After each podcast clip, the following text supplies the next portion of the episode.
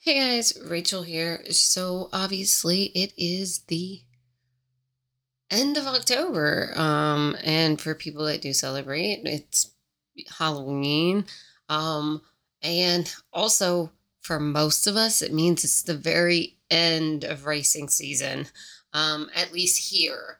Um, because it's now getting way too cold for it for us to race. Um, I know for example, today it's been extremely cold here. So now it's time to pretty much winterize, right? Our racing equipment. Um, or it means that we might be getting rid of racing equipment and moving into something different. Uh, for us, we're probably we're gonna stay in the same thing. Um, you know, we're gonna stay in the same car. But for other people, that might not be the case. And in order to find what you need. You know, yeah, you could look on Facebook Marketplace or whatever, but let's be real, guys, that's a very limited selection. So, where else do you go? You can go to racingjunk.com uh, and you can get a free account and uh, you can either buy or, or sell things on their site. And guys, they have thousands and thousands and thousands of listings. So trust me, you're not going to run out of things to find. So, uh, so yeah, guys, so go to racingjunk.com and they are the official classified of Racewife Unfiltered.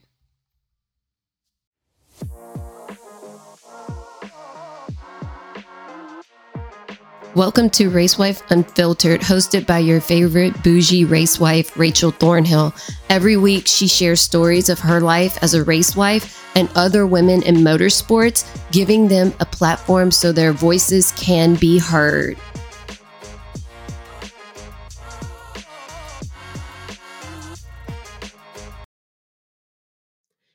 Hey guys, welcome back to Race Wife Unfiltered. I am your host, Rachel Thornhill, and today we have a special guest with us. She is the creator of She Goes Vroom. She's also a former Formula Woman participant, and she plans on competing again in 2024. She's also a drift car racer, and she also races karts. So, welcome, Grace. Hi, Grace. Hi.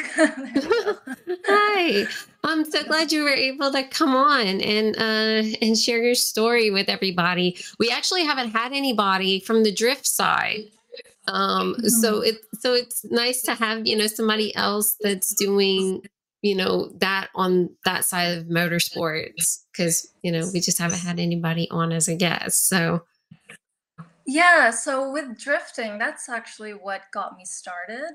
Uh, but I have been more focused on getting into endurance racing and getting into the competition for Formula Woman.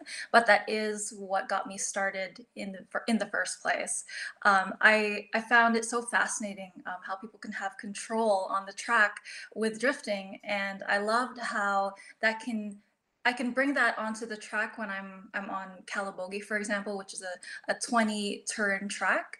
Um, and if at any point in time, you know, I had a little bit of oversteer, uh, my drifting experience was able to uh, be applied in those moments. So I love how there's stages in my journey that contribute to the next part of that chapter. Yeah. It, one, it makes you a really versatile, you know, versatile driver because, you know, mm-hmm. you're able to kind of pick up on things that other drivers don't, you know, especially with you having drifting experience that helps you like handle the car a lot better too. Cause it's like, you know, if you're able to throw in, you know, a car sideways like that, you have to have a lot of control, right? And so that would help you a lot, especially like, you know, road courses and things like that. So no, I totally get it. I mean, honestly, it, it's a it's a different start than what most people do.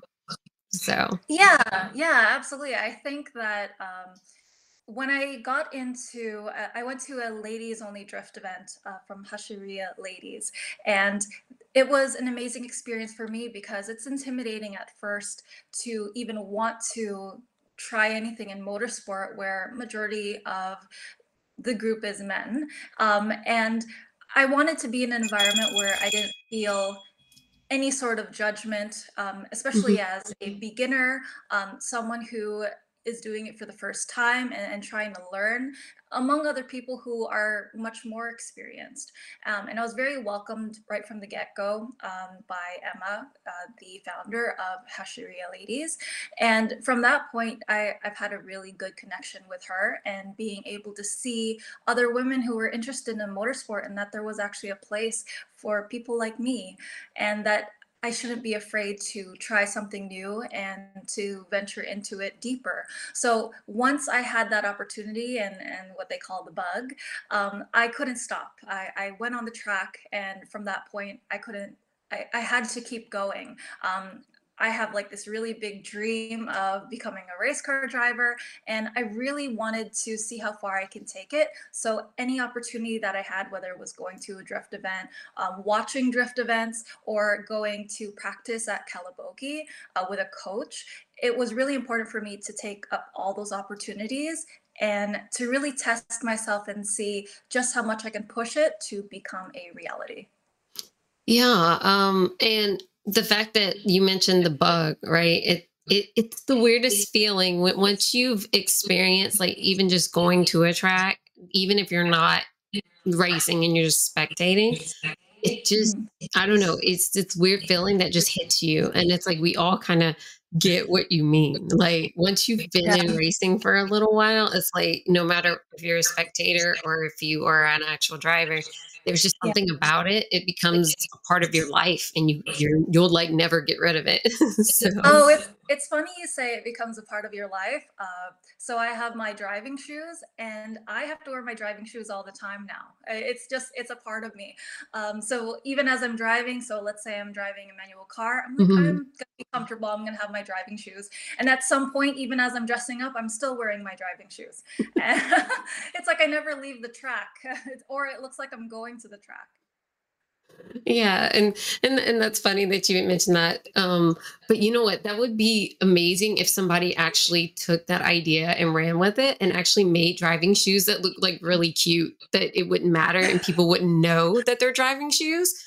Like, Yeah. Well, what's interesting is that um, because it kind of looks like a like a closed slipper. It, it looks like like a mhm. box right? Um, and so people who do see the shoe and they're like, "What kind of shoe is that?" "Mm, It's a dri- my driving shoe. but you know, it's it's different. You know, I mean, if you want to look different, it's definitely a different look. Uh, but it's comfortable, and I love how honestly, at any point in time, I don't have to change my shoes, but I always do bring an extra pair just in case if the environment's a little bit more dressy. Uh, Right. but it, it is definitely my lifestyle now. So um, even prior to all of this, uh, I had enjoyed just driving aimlessly. So I would spend, you know, a couple hours a day uh, just to drive, you know, just Mhm. enjoy a nice cruise. Um, I I love the feeling of, you know, the wind through my hair and you know the speed or, um, you know, the turns and certain curves of certain areas that I would go to. Um, or if it was like a very quiet path and I would just have this road to myself, it was very freeing, and I really enjoyed that feeling. Um, and it's funny because I think there's a lot of people who enjoy a nice drive, but I think for me, I had always imagined like, what would this be like if this were a racetrack? I wouldn't treat it like the racetrack. I am responsible, but I would imagine, oh, what would this be like on a racetrack? You know, I I had all of these it, like ideas and and thoughts about what a few the future could be if I Mhm. really took that step forward. So in 2022, that's when I decided, you know what, any opportunity, anything that came up that was related to motorsport, especially women in motorsport, I wanted to dive into it. So even the Formula Woman competition, I had just seen it online and I was like, you know what? If I'm going to do this, I'm going to take this opportunity. It's a four or five hour drive away. And I told my family and said, hey, um, so I'm going to go and join this competition and I'm going to see how like how it goes and where it takes me and I'll see how I feel based on it because this will be the one chance I'll have to really know if I love it enough to push through. So once I got on that track, once I met all these other girls who are similar to me and the coach and the way the coach was talking, I really felt connected to it. And uh, where people say that they get the bug, I just fell in love. And I knew right from that moment that this would be it. It's almost like when you see something from afar and you're like, um, I don't know if that's possible. So when I was Mhm. You know, X amount of years ago, I would envision being on the track, but I never really thought that there was an opportunity for someone like me who didn't really have any friends in racing, um, who didn't really have a group that could lead me to that path. Mhm. And so eventually I just started looking into it myself. And once I was able to open that door for myself, I realized that I can continuously do that for myself. Um, the hard part is trying to find those opportunities, but what, once you you uh, network with other people, meet the right people, all of these doors just kept opening. So I made sure even the the events that I wasn't a part of, I was at least watching so I can observe and learn from other people. And that's something that was just as important. So I always made sure that I made every week count and doing something that would contribute to my growth and my learning. Right. And and no, and that's definitely something that's really important. Um, you know, as a driver, you know, you're supposed to be constantly learning, right? You're not supposed to stay Yeah. stagnant, you know. Yeah, Um absolutely. and well, especially um with you, you know, you mentioned that this was like since 2022. So like, you know, you're still pretty new to, you know, Yes, am. racing and everything. And so yeah, I mean, why not, you know, try and constantly learn, you know, because I mean, you know, you've had a short career so far, but I mean that but there's nothing wrong with that. Um, you know, I mean, but you know, you did start later in life, you know, you didn't start, you know, when you were like a, a small child and stuff. But in a way though, and I've noticed that that in okay, so for example, with Jody Sloss, that was in Formula Woman as well. She had never driven a race car before that. right. And the fact that she went and won Formula Woman. I know, it's amazing. it's insane. And but but to me though, like I think in a way it's a good thing that you started late because you didn't have to unlearn like going from different car to different car because you know Mhm. you constantly have to move up. And so you have to you end up picking up bad habits as a driver sometimes Mhm. and then you have to start unlearning all that. But see, you are a clean slate because you don't have to go and unlearn anything. So Yeah. yeah, I've heard it's actually a lot harder if you've been in racing longer because you constantly are having to jump from different car to different car because you know you can only stay in a certain car for so long, it- whether it's because of age or you might want to just move up. That Mhm. yeah, you're having to completely learn a totally different car. You're having to unlearn things that you used to do in the other car that doesn't apply to the car that you're in now. So in a way you kind of have an advantage by not by not starting out early because it's easier for you to really learn it because you have nothing else to unlearn right so Yeah, I and I agree with that. Uh, where I feel like I have better judgment um, at this age. Mhm. So when I started, I really went full force. I didn't take a month off. The moment that I got oh okay I got into the Formula Woman uh, competition, and I was I, and I knew that this was something that was for Mhm. me. I was going to take it seriously. So I did right start, I, I went karting. Um, I did hmm that regularly just to understand, you know, uh, just race lines and just the feel of it. And I wanted to have the opportunity to better understand every element when it comes to racing. So from there, I went uh, sim training. And I've worked with a couple different people when it came to sim training and hmm different styles and different approaches, which I can really appreciate. But Uh, like you said, like with my age and with where I'm starting at right now, I feel like I have good judgment as to, okay, this is as far as I can learn with this group, for example. And in order for me to evolve, I need to learn this. So I don't stay still for very long. I believe staying still to learn something that like progressively, but then when you reach a point where you're like, okay, I need to grow. So, for example, karting, I could hmm continue karting, but I knew my ultimate goal was to be with within like Formula Woman again. And while there is karting involved, it is not kind of the primary focus. So hmm experience of karting is good, but then if I wanted to have more experience to better, you know, evolve my skills, I would have to work on sim. I would have to Right. many hours seat time and hmm use a specific car that they were using. So I trained with the car and the specs, uh, which is a Scion FRS that they had when Okay. they were doing the uh, the competition here in Canada. hmm And so I I worked with uh, one coach to kind of get me to a certain level, and then the coach that was at the Formula Woman event became my coach. So after Oh, that, okay. it was pretty amazing that we started off together and then we're currently now together. Right. And I can really appreciate all of the time and coaching he's put into me because he believes that I'm capable. And so we take the time doing sim training. Um, and then I go to Calabogie, the same track that we were on, Okay. uh, every month during the track season. And I use the same car that we had used then. And I Oh. really feel like I'm evolving from that. But hmm I also don't want to be so fixated on the same thing. So I do try to learn other things along the way. Um, and I, I observe um, other people as to what they learn to become a better race car driver.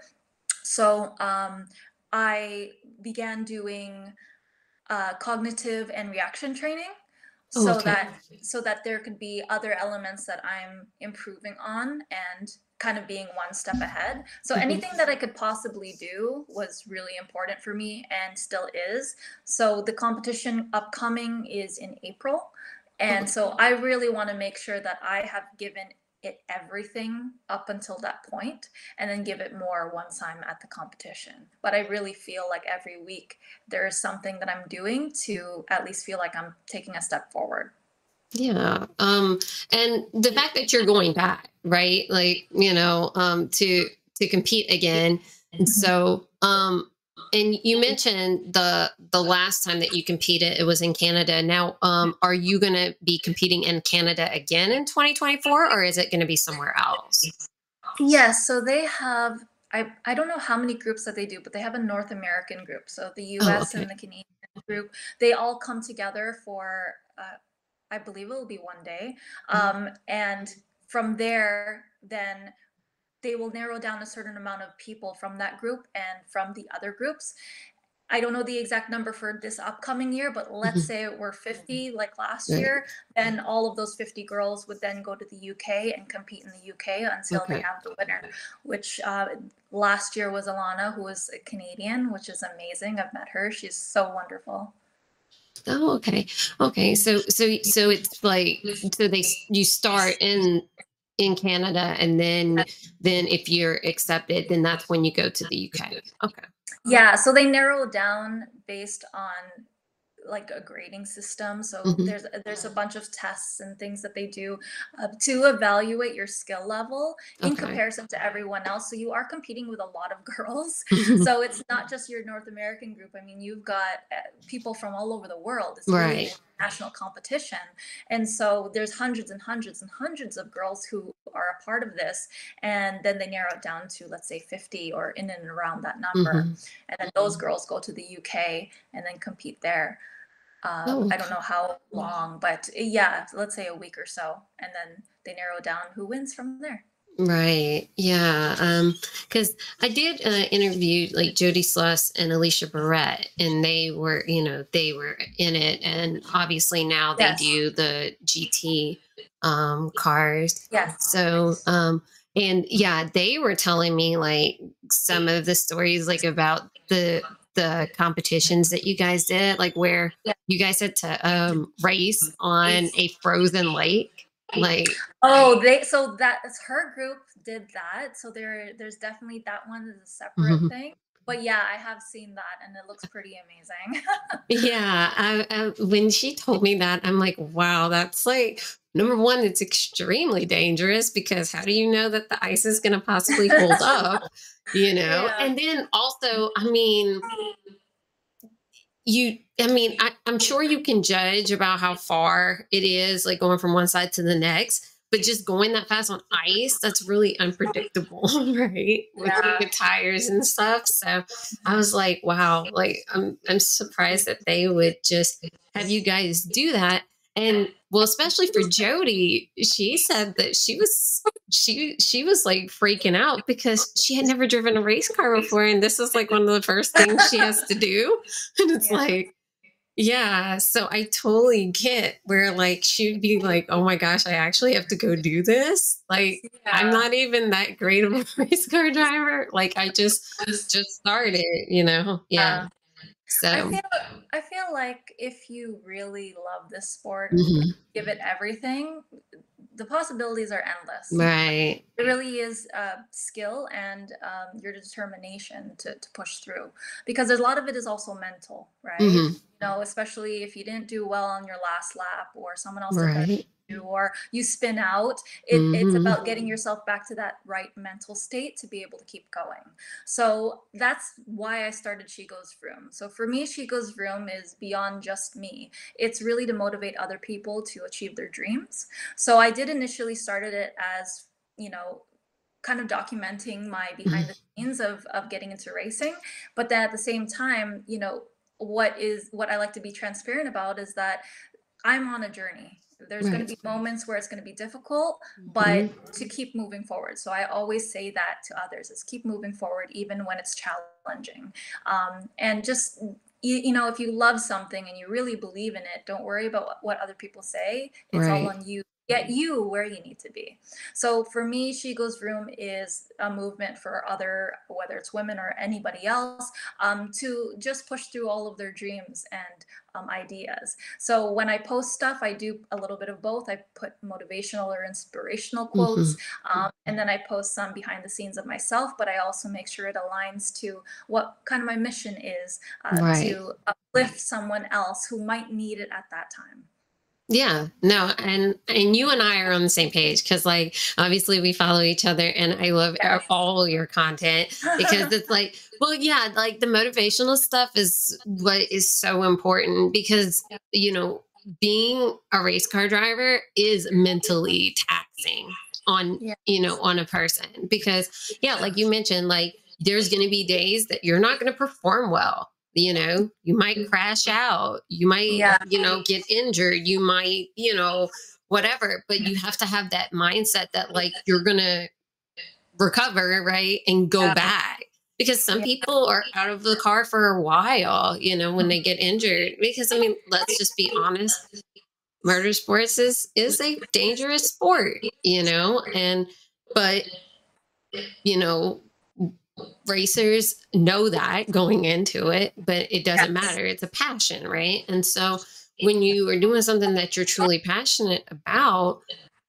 you have to be able to like make yourself do it on days you don't even want to do it Oh, Right. Ugh, Like, 100%. so yeah so it's like so you have to have like a, a really good mindset to be able to do that and it's like if you're if you don't then you know you have to like you have to unlearn like what is causing you to not have that negativity and have and not have the mindset that you need to be able to move forward right? Because it starts from something. There's a root cause. Um, but- absolutely. Yeah. most of the time, you know, a lot of times we mask stuff, right? And we don't get to the root of the issue. And then it's like, that's why you're not able to actually, you know, move on with something if you truly, if you truly want to do it.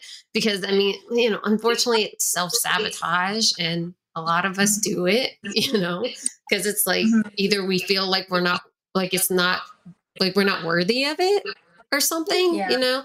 And so, it, you have to unlearn all of that and then it's like you can actually jump forward because i had to do that you know and it's like you know and i'm 37 and it's like i literally just did this like with the podcast. The podcast is my pretty much way of getting out of that self-sabotage you know because it was the only thing this is the only thing that i've ever been like 100% consistent with Mhm. And so, but obviously it was a passion of mine. And I mean, I have other passions too, but like I kept giving up on it, on them. Like I would Mhm. self sabotage those.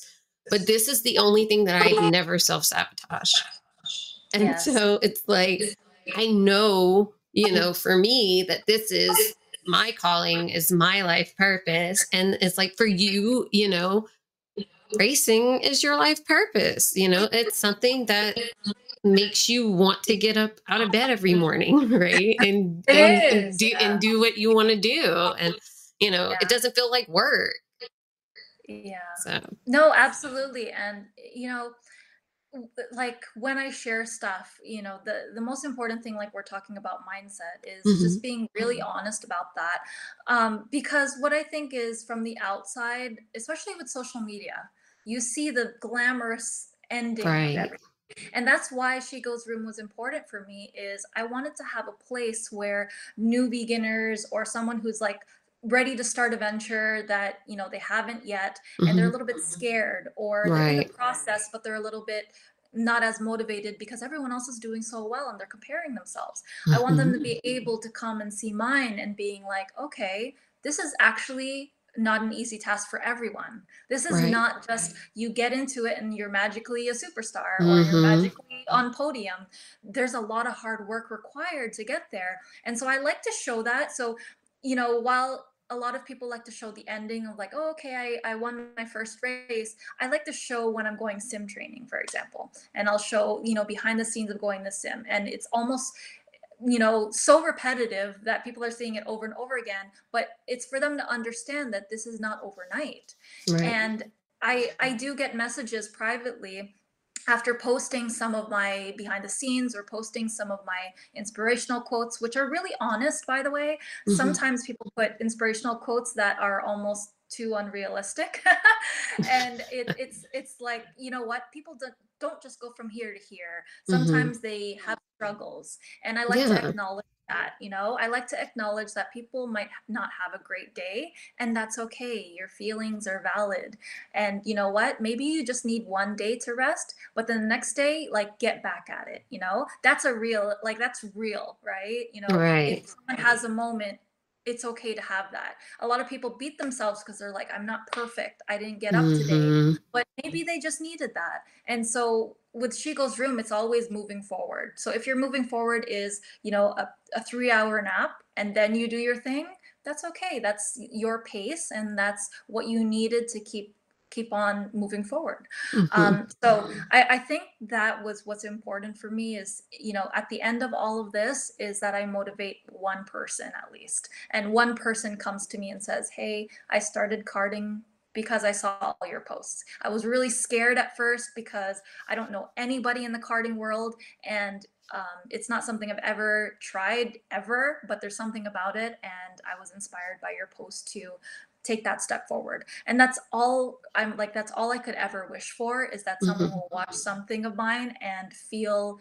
like this is the time for them to to uh, take that first initial step or to at least get up in the day and say okay you know what we got over this situation and it's time to pick myself back up and the, fix the mindset to kind of reset Right. Yeah. And I agree with you. Like when it comes to social media, it's so hard to like kind of like pick through like the stuff that's just noise, right? yeah Um, and so a lot of people have like their this weird, like I guess unrealistic expectations when it comes to life now because of social media too. because obviously people are just showing mainly the good stuff and not the you know not what got them uh, there which Yes, means yeah. it's going to be a lot of up and downs and mm-hmm. a lot of people don't show the down part right? Because mm-hmm. it's like nobody wants to like really put themselves out there to show the downside of things. Um and i think because of that obviously it's not authentic and it makes it harder especially for i would say more like the younger generation because they're because they grew up heavily on social media right? I mean because Yes, tiktok vine you know Musical.ly whatever you know and all of that. Um, so I think because of that, they have even more of an unrealistic expectation when it comes to life because all they really know is what they see on the internet. you know, and I mean, I have I have younger younger. My daughters are eighteen and, fifteen, so I I've kind of seen it myself. You know, raising them um, how they have, I mean, luckily my husband and I have been able to teach them pretty well. But even so, like there was certain things that you could tell that there's a disconnect between the generations when it comes to certain things because it's what they've seen on the internet. And yeah. so they assume that that's real life sometimes. And, it, and it's not like a lot of that stuff is staged and a lot of people are not authentic on social media and so it's being able to have that discernment and i don't think a lot of the younger generation you know sometimes you know but that's that's a growing experience right? I mean when you're very little or whatever you don't always know you know what's right and what's wrong. I mean even as adults we don't you know we yeah. can still make the wrong decision. But we're a little bit wiser obviously the older we get. But when you're a child you know you can easily be manipulated and easily be you know convinced that something is real when it's not. Yeah. And so it's like, yeah, it's just being able to use discernment just in this world, period, um, is what you have to do. Other than that, you get consumed with things that either don't matter or things that are not going to help you get to where you want to be because it can keep you, you know, it can keep you stagnant in life too because that means you could end up being around the wrong people and obviously your inner circle makes a huge difference in how you and how you maneuver throughout the world because if you're around just people that are constantly negative all the time and they you know and they constantly like either tear themselves down or sometimes tear you down too because you know they'll be like why are you going to go do that? Like that's crazy. Like that doesn't make any sense. You know like um, and be honest, I don't know if you've ever dealt with that, but I know like my husband's dealt with it because he races himself. Yes. And people will be like, why would you go do that? Like you're just going around in circles. Well, because I mean he he drive he does dirt, right? So it is. But you know, for you, I mean, if you're doing road courses, that's that's different. Obviously, you know, it's not not every road course is the same. They're all different. But obviously on oval, yeah, you're just going, you are going around in circles, but it, but still, like people don't realize how hard that truly is mm-hmm. at those speeds, and also just how much it takes, like on a on a driver's body, just to do any of that. Yes. Like people don't understand the behind the scenes stuff. And I think that's one great thing about social media right now is that a lot of drivers are starting to show that and yes. and I think that is helping people truly start to understand what drivers put themselves through like on a regular basis you know oh. whether it's training or you know just you know just them racing like what all the preparation that happens and and stuff and I, I think a lot of people didn't really know you know they just yeah. see what's on tv yeah know, and that's it that's eh, that's exactly it and um, you know between you and i and i think we have kind of the same vision in terms of showing people kind of the behind the scenes and um, sharing other stories mm-hmm. right um, because people only know the ending um, i when i do a lot of my behind the scenes because um, for the most part there are some circumstances that um, I have been shot, but mm-hmm. for for the most part, I'm shooting myself, whether it's a tripod okay. or just you know, with a stick. Right. Um, so I find ways to document myself the best that I possibly can. Uh, but something that was really big for me, besides keep moving forward as one of my phrases that I use, mm-hmm. is to keep showing up.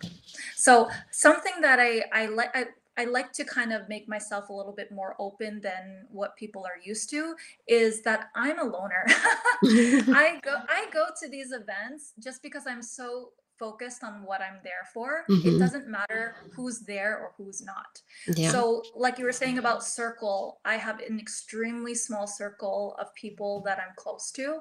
And thankfully, the people that I am close to are completely supportive of Mhm. what I do. And, you know, whether they understand it or not, they're never negative about it. Right. I do know that, you know, there are probably other people on the sideline that are questioning things, but they don't say it to me directly. Right. Um, but I feel like I've really uh, like closed the noise from around me and focus on what what I have to do and where I am and why I'm there. So I go to, for example, I did a race academy Mhm. and it was 60-ish 60 up cars Oh, and okay. all of them maybe there's like three women me Mm. being one Yeah. and i filmed me walking around among like all these men in all these cars and it, and there's nothing wrong with you know being only one of three women in a group of men Right. it's just the it's just the idea that sometimes others might not be so comfortable because they Mhm. have no one to connect to so again it's not it's not a male versus uh, female thing it's more of i don't have friends in that environment and i Mhm. just put myself out there and I remember going to it's a high performance driving uh, group that I go to pretty often uh, on the track, and it, the group always changes. So I, Mm. I'm a part of an advanced group, and I never know what cars are going to be on the track or who's going to be on the track. And even even as I was going there and I didn't know anyone, as I noticed week after week I was I was going there, they started recognizing me for showing up. Mhm. And so they would be like, "Hi, Grace." And eventually there was like the greetings and eventually Right. they understood what I was doing. They eventually they started asking questions. I Mhm. was pretty quiet in the beginning because I felt like I had to kind of prove myself to be there, Oh, you know, okay. that Yeah. I that that I I I am worthy of being a part of this group, you know. Mhm. So I didn't have much conversation with people. I really wanted to showcase my skills so they understood why I'm there. I'm not just Right. For fun to go on the track and and uh, do laps. Like I was Mhm. being very competitive and trying to improve my lap time every single time. So by the X amount of sessions, at the end of it, I have this whole new group of supportive racing friends, and it's been incredible because at the end of the day, I, you know, I didn't have to explain myself. I Mhm. just kept showing up. And so every time I show videos of me alone, just wandering, not, you know, talking to anyone, the girls almost feel like, wow, I can't believe you just went by yourself. And I'm like, you can too right? Mhm. So that's something that I love to show because they always feel like, I don't know how you can do that, or oh, I can't go to this event because I don't have anyone to go to. No, you can by yourself if you really wanted to, and you you feel like this is for you and you love it. You really don't need and to go with anyone. And so that's something that I feel was really important to show because a lot of times we find excuses. And Mhm. I really like to show that in life you'll you can find excuses you can find reasons not to do things but you can also find reasons to do things so i try to do the reverse and be and, say instead of saying i can't it's like how can i Mhm. so, how can I get to this event? It's five hours away. How can I make this three hour event work, even though I have such a busy schedule? I will find a way. How can I do 60 hours of sim training? I will find a way. So, it's always about finding a way to do things um, and not always looking at the negative side of it. Even though racing, for example, like you said, is a very dangerous sport. You know, you know what you're getting into. And I remember getting, uh, I was uh, in a coaching session and doing my training, and there was a car that had slid out into the grass. And it, we were all very fast, and it all happened very quickly. Mhm. And my coach very quickly just said, You're okay. We can keep going. And that always stayed with me. It's like, okay, just be aware you're okay. And, and it, almost instant reaction, you want to break down when something goes wrong Mhm. but you need in a, in that moment you have to like pick yourself back up and remind yourself that you're okay you Yeah. know just keep going so I, I i feel like i want to show that not everything is perfect but also when things are not perfect how can you pick yourself back up from that Yeah. Um and honestly, I love that you brought up about the whole thing of not making excuses and that you can do it alone because I felt like you called me out in the middle of that. no reason why I say that is because it's like, especially doing things alone. Um, that is something that like I've always been scared of doing, you know, like, and it's because like I've been with my husband for 18 years, right? So it's like I've always want to do stuff with him. And so like I didn't always do stuff alone. mhm. Um and so I had to kind of learn and like pretty much the podcast is my own thing, you know, like that kind of became my own thing because it's like I didn't really have my own thing to do. Like he had his thing because like he has iRacing. So like he does that. Yeah. But I didn't really have anything for me.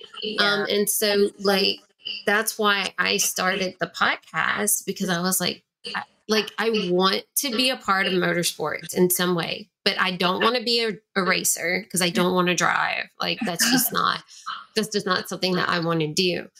But I was like, I but I didn't really know what I could do because unfortunately, like a lot of um a lot of like media and things like that, like you have they want you to have like a bachelor's degree in like journalism or communications or or something like that. And so I didn't have that type of background. And so I'm like, what can I do that can still contribute to the motorsports industry in some way?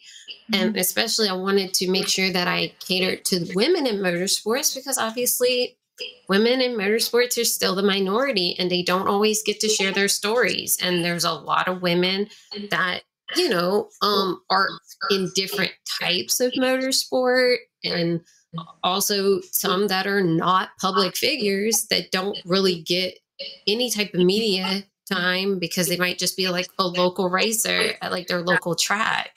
And Yeah. I feel we all have stories that, you know, that need to be told. And so it doesn't matter. And like for me, you can be somebody that's on TV all the time, like in NASCAR or NHRA or Formula One or whatever. Because I mean, I've interviewed some of them, but I've also interviewed people that just race at their local tracks every week, you know, Yes. because Yeah. they ha- they deserve to be able to, you know, share their stories as well. And Yeah, absolutely. know, you know, they may not move up, you know, because some people are just okay with just racing at the local track every week and not, you know, and not going, not trying to be the next Danica Patrick or Susie Wolff or anything like, or the next Lyn St. James or anybody like that, you know. Some of them are just wanting to just, you know, just race locally, you know, every single week. And there's nothing wrong with that. But obviously, they're not going to get, you know, they're not going to get to share their stories, you know, very often unless they really put themselves out there. And some sometimes they don't. Like they don't even think about trying to, you know, share their stories with other people, like, you know, on a like on a podcast or anything like that. So Yeah. yeah. Yeah, and I understand that. And um, I think the reason why I really want to share a story is because not everyone is going to be kind of jumping out to be like, hey, tell me your story. So the Mhm. best thing that I can do is share my own story, and then whoever gravitates to it will. Right. Um, and in your case, you're searching for those stories and sharing it uh, about other people, and that's amazing because I think everyone has a really great story, and I like that everyone has a different journey. So Mhm. that's another thing is that I kind of have a disclaimer that while I do share my process, it's not going to be the same for everyone. So Right. take what you feel is suitable for you, but just Mhm. remind yourself that uh, while we are in competition with each other, let's say in the Formula Women group, uh, Right. we are still individuals kind of going at our own pace and at our Mhm. own learning journey um, and one person might be really great at karting and one person may be great at sim and you know different cars and such so everyone should be able to accept that at this stage in their life this is what they're working on and this works and don't worry about if someone else is higher than you that's their journey right so Right. that, that's extremely important and you sharing those stories allows people to see a glimpse of the different areas or the different process that people might have Mhm. and that there's not just like one tunnel vision way Right. Exactly. And also, sometimes people only see like these people that are like, you know, in NASCAR and NHRA and stuff and think that, you know, a stereotypical type journey, you know, like, Yeah. oh, their parents probably had a ton of money, things like that, you know, because Yeah. obviously it's, it is, I mean, it's so expensive to be in NASCAR and to move Yeah. up. But some of these women have backstories that you would never believe because some of them, no, they did not come from money. They they literally had to work their way up and it took them a long time. Like Mhm. there, I mean, one lady that I interviewed, um, Dina, she she didn't get jump into a drag car until her late 40s. She's in her 50s. And mm-hmm. and because what happened is before that, she was a professional ice skater for the ice Yeah. Yeah. So and and she met her husband, and her husband was you know racing and drag you know drag car, and she wanted to do it, and then she turned over her career as a professional you know I love skater that. And became a full-time you know drag racer so yeah um i mean so she started you know a lot later in life than what most people do because most people are like leaving the car right by Yeah. that time and not jumping into one and so she you know she has a totally different journey and and that was something that we talked about is like you know she even said it it's like you're never too old to start over Absolutely. like and it, it's funny because like a lot of people don't realize that like even in hollywood like there's a lot of people that didn't like vera wang didn't make her first dress until she was 50 Mhm. Yeah. Yeah. I love I love that one. That story. right she was like i think she was like 52 when her first dress you know was debuted like and vera wang is i mean everybody knows who vera wang is you don't even have to like you don't even have to be into fashion to know who she is Yeah. and and right there it tells you that you don't have to be you know like you don't have to be like a certain age and then like if you didn't do something that oh i'm too old now i just have to settle and not do what i want to do like Yeah. you can you can start over and you can like do do something that you're truly passionate about like i mean i'm prime example i'm 37 and like i'm i'm just starting over like i mean because i started the podcast in december of Mhm. last year and so i haven't even made a year yet but the thing is the way that it is growing i mean there's a reason why it's growing the way it is Yeah. is because so many women want to share their stories like i haven't had a woman tell me no tell me no you know because Yeah. because they all want to share their stories because they don't other than that they don't really get a lot of media to be able to like there's not really any platforms for them um i mean there's a couple podcasts that cater to women in um motorsports but they don't cover all of them they only cover like either um if they if they actually drive a race car they'll you know they'll cover them but they, but they don't interview the race wives. I'm the only one that does that, which Oh, is wow. really odd to me Yeah. because you would think that race wives would be interviewed because I mean, they literally are the partner of the race car driver and we do so much behind the scenes Yeah, that people don't realize. Yeah. Like we're not just there in the stands or in the pit area just you know sitting there looking pretty we don't we do a lot um Yes. you know whether that's you know if if they're doing this full time a lot of times the they're the business manager. They're like running the whole entire team you know?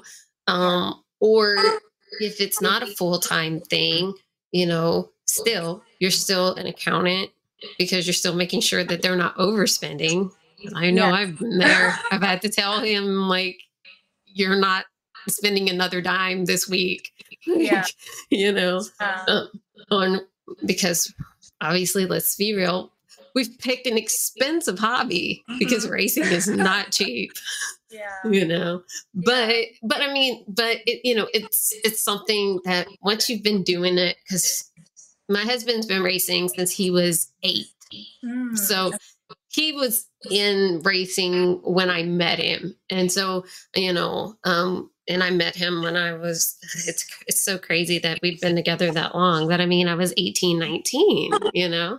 And so it's like, that was the first thing he told me. He was like, I'm, I'm going to let you know right now that I raised And if this is not something that you are into, like, we, we shouldn't even go the, any further, right? Because you know, because it's a big part of his life. And yeah. he's been in it for so long. And I'm like, look, I'll be honest. I'm like, I don't have anything against it because I don't know anything about it. Mhm. because I didn't grow up around racing. That was not something that my family was ever into or even exposed me to. So I had no idea. I knew what NASCAR was only because some people at school would talk about it and so I knew, you know, and also like, you know, it, I probably like saw it a couple times when I flipped through channels on the TV or something, but you know, I didn't, I didn't sit and watch it. But the only thing in motorsports that I knew about was like, you know, dirt bikes, like motocross and stuff, because the X Games was really popular at that time. You know, I mm-hmm. mean, that was when you had like Travis Pastrana and Brian Deegan and you know all of those people that you know back then Jeremy McGrath you know all of those guys. When it was almost normalized on television to where you know cuz MTV had a lot to do with that. So that was why I knew about it. I knew about that but I didn't know anything about NASCAR at all. I just knew of it, and then I didn't know anything about dirt because he's always raced on dirt. Yeah. So I'm like, I don't know anything about this, but I'm but I'm willing to like be open minded about it, yeah. and I was, and now it's a part. It's been a part of my life for 18 years. That's amazing. yeah. But I love that he was transparent with you because I'm I'm much like that. So from the get go, and I think what we talked about earlier is also with age, right? You know, right. when you're younger, it's almost like people have to tell you what to do, and you can't really decide like what Right. what's the next step for you. Mhm. But I think I feel because I'm I don't want to say wiser, but I I would like to say a little bit more aware that I I constantly evaluate everything and what is my next best move suitable for me. And I think Right. that was really important because like we said earlier that a lot of people just follow footsteps of someone else. but Mhm. It might not be suitable for them. So I constantly evaluate every week or every month what is the next best step for me in order to kind of be forward in the next few months. So Mhm. I had do have a small circle, and in my small circle, when I decided to really push this seriously, I, Right. I'm, my life is like you know work, uh, you know personal life, and Mhm. racing, to be honest. And so I had told anyone within my very small circle that "Mm, I'm going to have a lot of time devoted to this, so I don't have much time. And I don't want anyone to be upset. Right. I want to make sure that I'm transparent that the fact that if I have to go to the track on this day or this day, I'm not available, I'm not going to move it, it's going Mhm. to happen. And it wasn't to be mean or anything. It was Right. just, I wanted everyone to be on the same page because this is important to me. And I've Mhm. never really voiced myself out about something so passionately. Everything else was, you know, working with everybody else's schedule, but Mhm. I made sure that whoever was still around with me understands how important this is for me. And luckily, everyone has. Again, small circle, so there's not much to, Yeah. you know, ask. eh, I don't ask approval, but you know, to tell that too. Mhm. And so even when I'm working with someone, I make sure that I'm very clear that, you know, yes, I I want to progress. So whatever we need to do together to get to that next level or next step, Mhm. I'm here to work really hard. And then if there is something else that I need to move on to, I'll make sure I'll let you know that I need that in order for me to evolve. And I will always make sure from the beginning I'm just very open about my feelings about progression. I really don't like to stay still. So even with the karting, I wanted to experience it, I wanted to understand it, and I wanted to continuously beat my lap times. And then I Mhm. went and I did a karting academy. And then I was like, okay, you know what? This is phase one. Not to say that it's done forever. I will go karting in, in wintertime when everything is closed. Right. But then I decided, you know, just like you said, it, motorsport is really expensive. Mhm. So I, I budget, you know, I allocate a certain budget towards every month or every few months that what is important for me in this budget, how can I use it wisely? So I invest into X amount of months on sim, which is also not very uh, inexpensive. Mhm. and uh, from there, then I wait until track time. Then I did the race academy on the track, and I did um, these HPDE days. And so every time I was training, that was a big part of my budget. So I knew that if there was anything that was smaller, I would have to rework that into fall or winter, Mhm. and and just balance life. But it's all about management. And I think that if I was a little bit younger, X amount of years ago, I would have difficulty balancing that that race life and personal life and work life Mhm. because I would be so overwhelmed. But I think I'm at a point now where I understand this is priority and this is important for my my path and how not to get influenced very easily. And by you showing other people's stories is really great because it really does showcase how many different ways and that you can get into motorsport and what different types of races there are that welcome, you know, whether women older or women in Mhm. different types of racing or dirt racing, etc and that there are there really is not just one way and i love that and i love that you gave me this opportunity to share this story of mine because i really did come from nothing like i I knew I've always loved cars for Mhm. many years.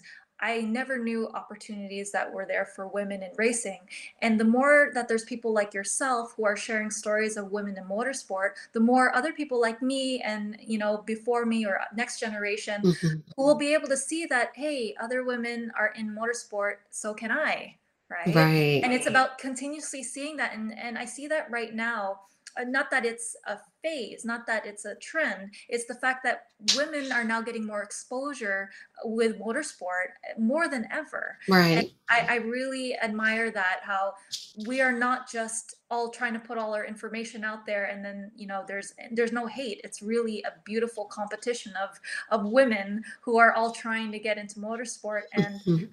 very supportive as well which i didn't know what to expect when i had met a lot of other people who are in the same as myself but the support system has been incredible uh, absolutely incredible so i want to give that back in my process to the next person who might need it Yeah, no, and I agree with you. Like I I love the racing community as a whole, but especially the women in the racing community because yeah of how supportive they all are of each other. yes Because it's definitely a different atmosphere because most you know, because most of the time, you know, with some sports, like there are women that are in it that are almost too competitive to where they they don't know how to, you know, kind of separate themselves from that and actually be able to be friends with people that they yeah are also competing against. But yeah I've noticed it's totally different in the racing community. hmm The women are very supportive of each other. It's so different and and that's what I love about it. And I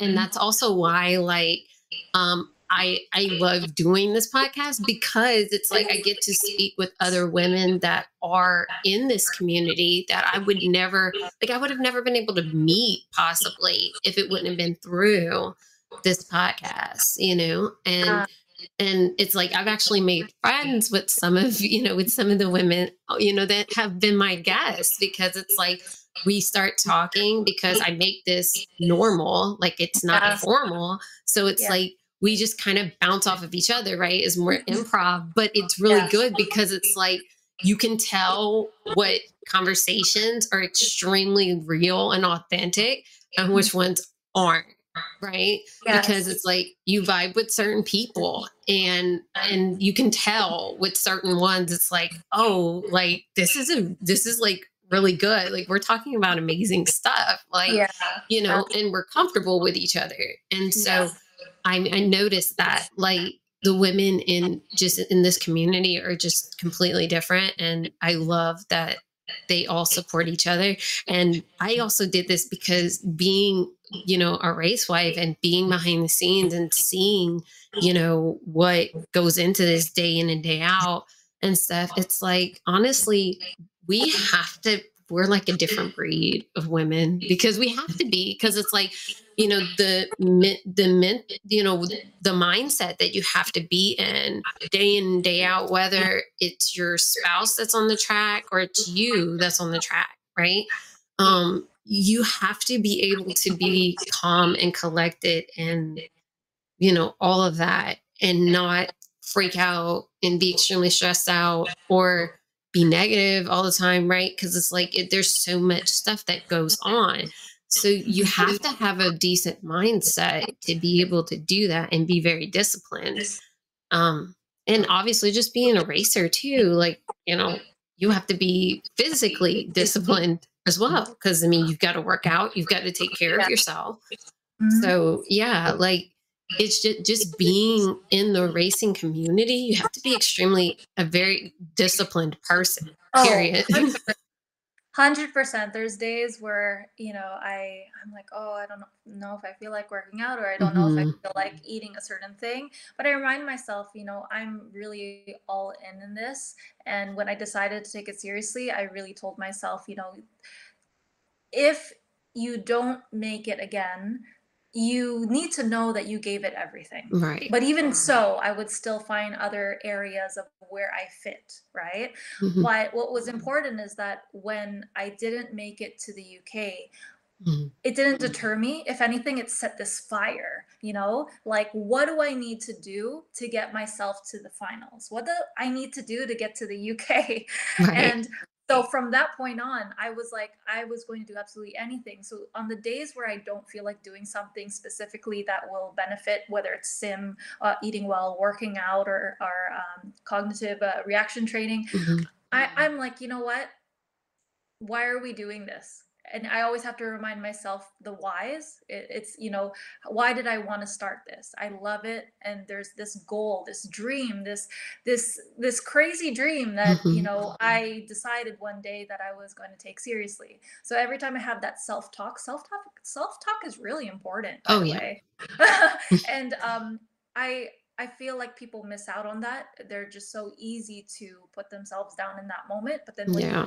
Realize you just kind of talk yourself through the whole thing then you realize you know you are capable and um, mm-hmm. once you kind of pick yourself back up then you can do anything and and it's weird because we talk about you know like sometimes uh, people on social media put like unrealistic things yeah, but i don't feel like a dream is unrealistic so i do want to mm. clarify that yeah i feel like dream you can dream whatever you want and mm-hmm. you can mm-hmm. achieve it as long as you're willing now, right. where the unrealistic part is when people seem like there's never a downtime because mm-hmm. that part is like people have that and that's normal. People spin out, people do all of that. And it's just about the mindset of how to get pick yourself back up after that. So I think that's a good, important clarification there for people who hear that because yeah. um, there is a really big difference between the two.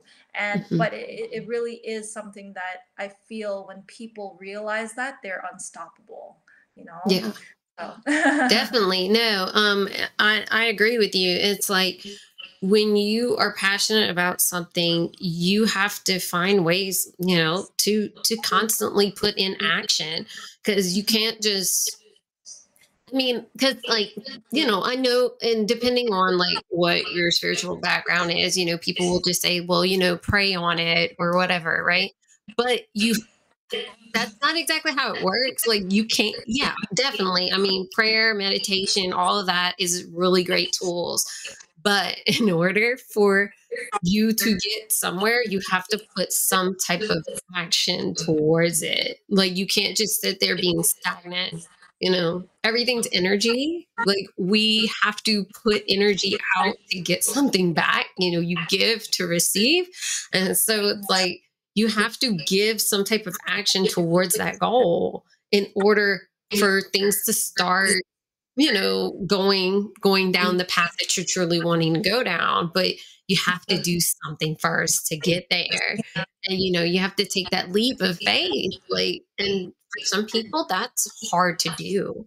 Like it's hard to take that risk on themselves especially if it's something and i i was the same way. Like I was a major people pleaser. I constantly did not do what I wanted to do. I always catered to everybody else. And so, and also being a mom, I kind of fell into like that identity crisis of like who I was as a person because I constantly put everything into my children that Mhm. I didn't really know who I was as a person, like as a solo person, because I've always been very codependent. I had always been very codependent and I had always been putting everything into my marriage and my children, right? Yeah. So it got to the point where when they got older, when my kids got older and they were able to kind of, you know, fend for themselves a lot more without me, right?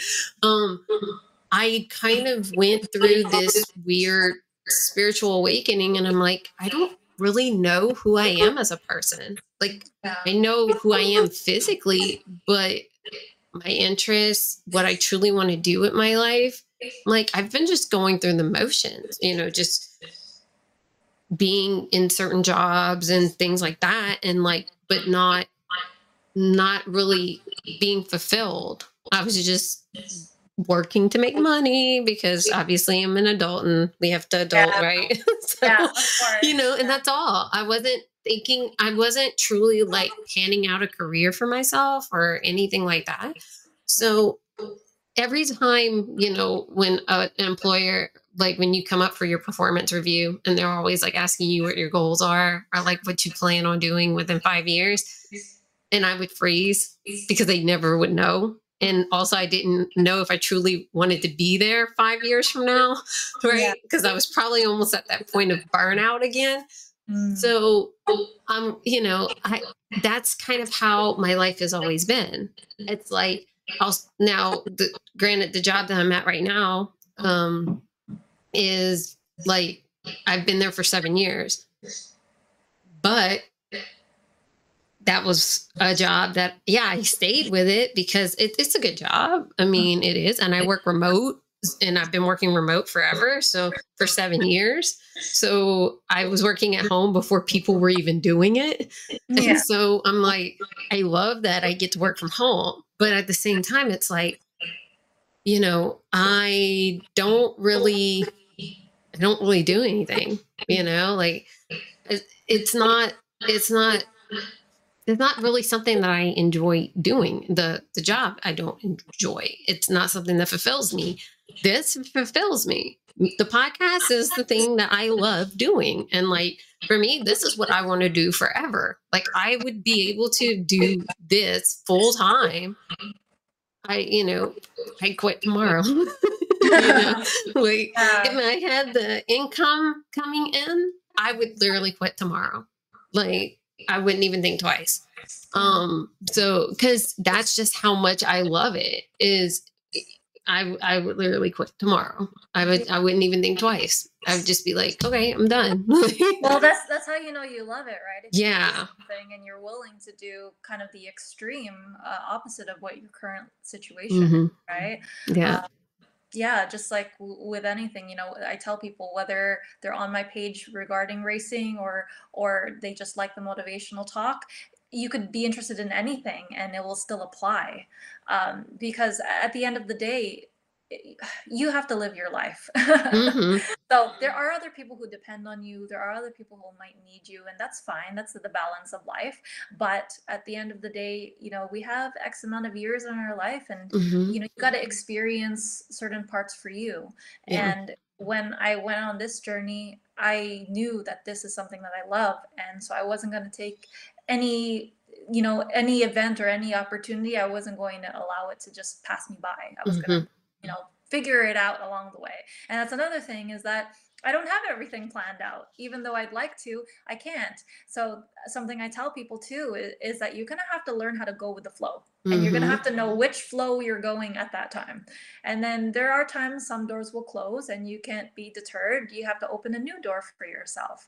Uh, as long as you keep having that goal I, I read i heard this quote. It says change uh, change the plan not the goal so that you always have that constant goal but you can change the plan along the way you can take different routes but as long as you have this shiny uh, idea of what this end all dream is you'll still Mhm. achieve it even if you have to make little detours Right. And I love that you said that because I actually watched a YouTube video the other day that was talking about that.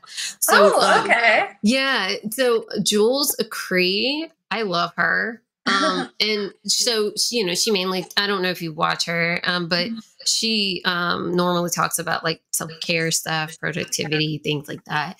And um, and that was one thing that she was talking about in her latest blog was that how now since she came back, like she went on a trip, and so she had came back. But she went to she went to Kor- South Korea with her mom, and she had came back, and she was and she was talking about how like when she got back, it made her realize that like she was almost too strict with her routines to Mm, where it's like it didn't give room to just like breathe and just to be sometimes. mhm, And so she was talking about how like she's starting to be more mindful of like, okay, yeah, there's certain tasks that she has to get done during the day, but when she does them, she's not as so like strict about okay well i have to get this done by this time or this time she gives herself room for pretty much like she said for pretty much ebb and flow and that made so much sense to me because i was like you know i was always extremely strict about that stuff and it would stress me out if i didn't get things done like at Mhm. that specific time but the fact that if i just made like a list, like, and that's what she was talking about. Like, she just make a list of like what she had to do during that day. But as long as she got everything done on that on that list, it didn't matter what time it was done at, as long as it got done. And I think I think that's like we need to give ourselves a little bit more. Well, actually, grace, right?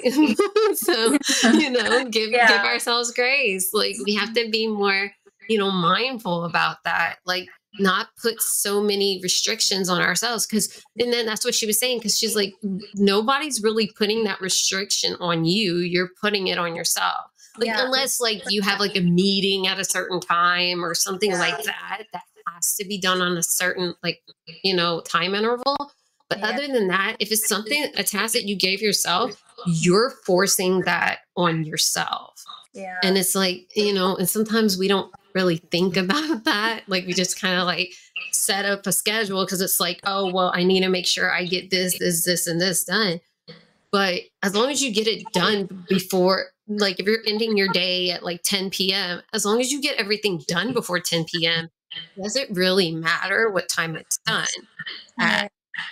And Right. so yeah it it, it it just like it just like hit me. I'm like oh my gosh you know i do that all the time. Like i'm constantly trying to like force a timeline you know and you really don't have to. I mean it's that's you choosing to force that on yourself. So I, it's it's great that you say that uh, because yeah, there's a lot of people who are really strict on that, and it's hard to explain that very easily because then people are like, "Oh, what do you mean? I shouldn't be strict on myself? Then how am I going to get things done?" And you tell me that I have to keep moving forward. Yes and no. so right there, I have a uh, a day list, a week list, a month list, and an overall dream list. got it yeah there's these four lists, and I find this really important for me to explain to people. Uh, in my professional life, organization and management is really important. So, the day list, I have kind of set these realistic goals of, let's say, 10 tasks that I need to achieve that day. Mhm. I have kind of this like 80% uh, acceptable uh, completion. Of Mm, course, the goal is to have it 100%, but I'm not going to hate myself if I only achieve 8 out of 10. So right that there was there's this like flexibility of okay, I have my list of 10 things. Of course, it would be perfect if I could achieve those 10 things. If I don't in within my daily goals, I will just move over that one or two tasks to the next day. But oh, as I look at as I look at my week tasks, I kind of acknowledge that maybe Friday is really busy. So hmm just mentally, I know that if I'm kind of, you know, having a difficult time getting everything done the first two days, it's okay. But keep in mind, if I don't work really hard on the third day, my fourth or fifth day might be a little bit challenging. So then at that point, then I just kind of self manage and work what feels right for me at that time. But I think what's great about uh, seeing you completing tasks just reminds yourself that you're still progressing. Because hmm some people, they're like, oh, I didn't do this, I didn't do that. But what did you do? Right? So, right what did you accomplish? And did you congratulate yourself for that? So when you do the 8 of 10 things, you did 80% of the things, right? Yes, Mhm. if you got 100%, that's amazing, but 80%, maybe you're 80 maybe you're I heard this somewhere uh, because I listen to so many things. Maybe your 80% that day was 100% for you. Does that make sense? Ooh, yeah, Right? yeah. So maybe that 80%, maybe you your your 80% of your list was really your 100%. Maybe you really gave it everything, but you Mhm. really and truly could only do 8 things. So you can't be so hard on yourself that you didn't do the extra 2 things, because maybe tomorrow you put that tomorrow, and then you have this extra 110% that you're able to achieve it. So visually seeing your achievements is extremely important and, um, being aware of what you did and kind of pat on the back, and then moving Right. forward. And then the month goal is being able to see where the bigger tasks are or the bigger goals are, and then there's this, like, far away goal. But the far Mhm. away goal, the reason for the month goal is to be able to see where can you input something that's that you can apply that will help benefit that bigger dream. Right. So the the smaller tasks are really just to do, but then you have these bigger goals in the month that will aid and and assist you towards the bigger dream. So I always like to look at those things. So I have I'm I'm in my home office, and I have just, like, walls and boards of things, and I like to keep, um, even wristbands. So if I go on the track, I like to keep that because it reminds me that, "Hey, you went on the track X amount of times. Look at all of these wristbands," you know? Mm, mhm. And it's it's that little, um, pat on the back, "You did it," you know? Maybe you didn't get to go to one of them because something with the car or the weather, but look at all these other ones. So it's the the constant reminder not to be too hard on yourself, but also not to be so slack that you really don't do anything. But when you Right. do see what you've accomplished so far, that might have been your 100%, even if it Mhm. wasn't 100% of the list. Right. Yeah, no, and I agree with you because it's like, you know, some days are going to be where, hey, like 20% was your 100%, right? Yes, Like, yeah, 'cause I exactly. mean, you know, there we all have bad days. Mhm. Like, you know, if we're ill or something, and it's like like, you should be proud that you got out of bed and, like, you got food, right? You know, Right, like, yeah. so, I mean, there's there are those days, and I mean, like, and that and that's like, I actually said that in my YouTube video that I that I had posted, um um, that, like, I'm proud of you for just getting out of bed in the morning, right? Like, Yeah. because sometimes that's what we need. Like, people like, we're you know, we're not going to be 100% every single day. And Yeah. we're not we're not machines, right? So we're we're not going to be. And so we have to be okay with not being okay sometimes. Yeah. And we have to be, you know, okay with I might not get anything done today. Mhm. Like, I might be in bed all day. Like, I might just get up to get food, and then that's it, and then go back to bed. And, like, we have to be okay with being still and, like, listening to our bodies because a lot of us don't.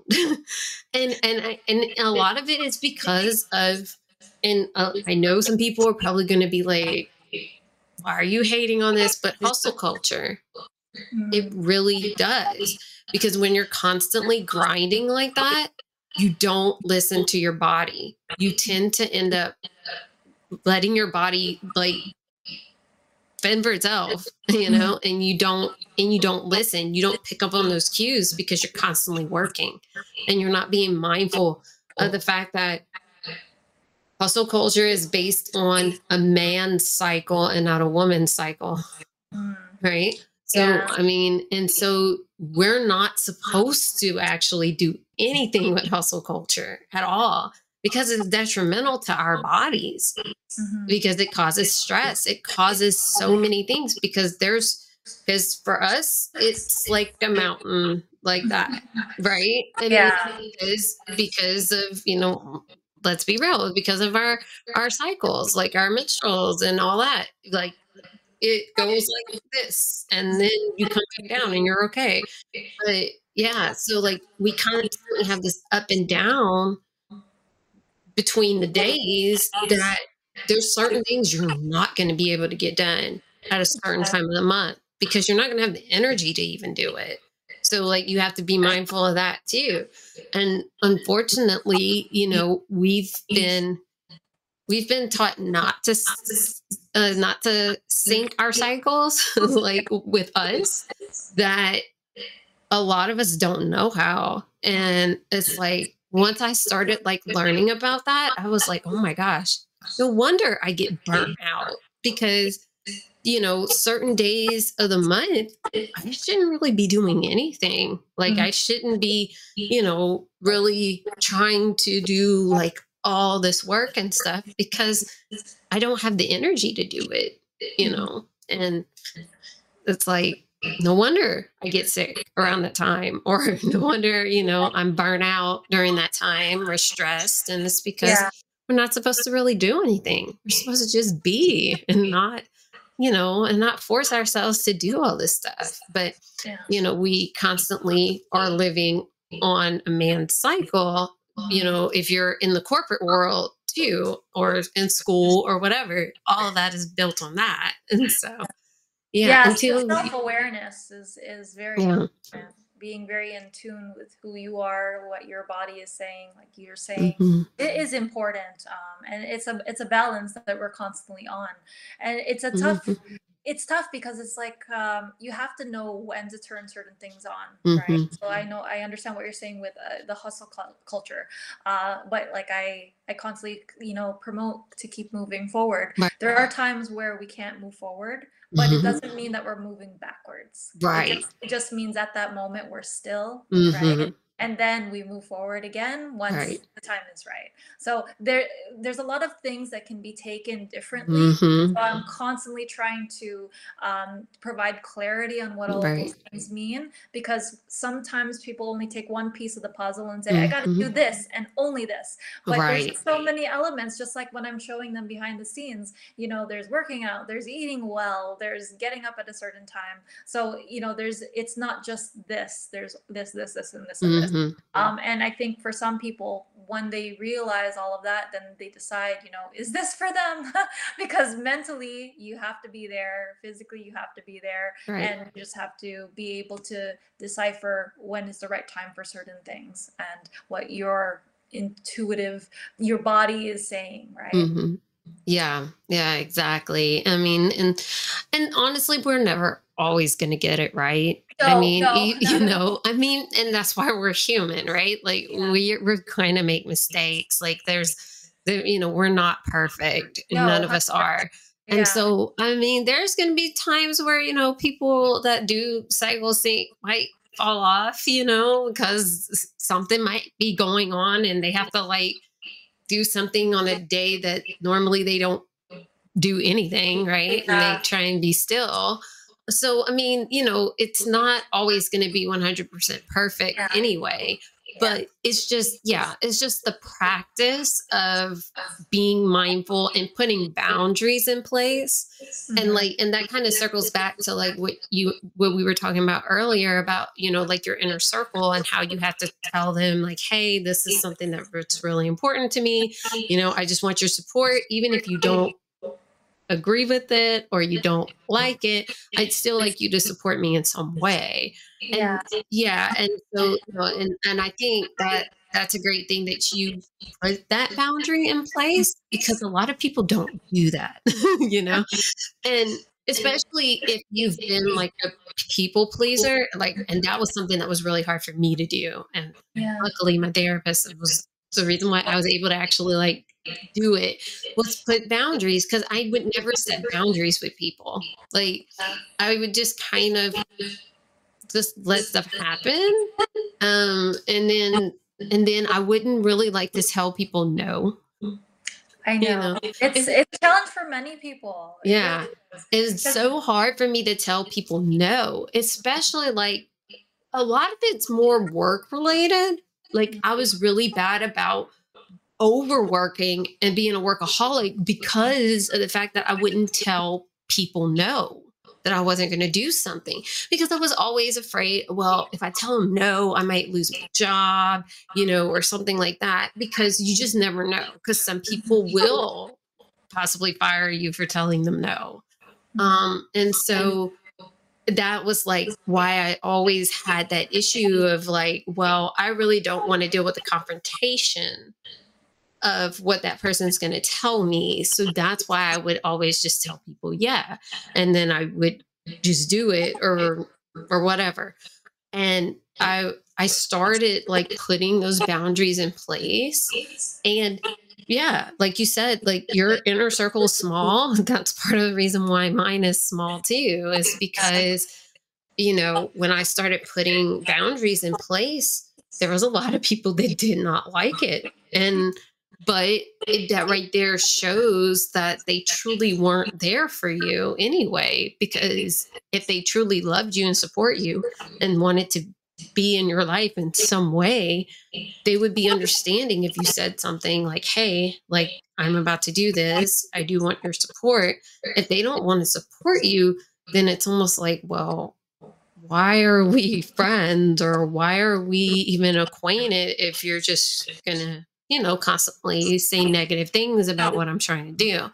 Now, obviously, depending on what you're doing, you know, if it's something illegal or something like that, then yes, I mean, your yeah. friend has every right to tell you something. But, right. you know, but normal things, yeah. you know, everybody just wants some type of validation. And I get, we also say, hey, you know, like, I don't care what people think and stuff. But when it comes to our inner circle, it's a lot different. Mm-hmm. And it's a lot harder um, between that and like your family when you don't get that validation from the people that you truly care about. That makes it a lot harder because, you know, because that's the people that you really care about and you know, obviously, extremely well. And so it's a lot harder for you when they don't accept what you do.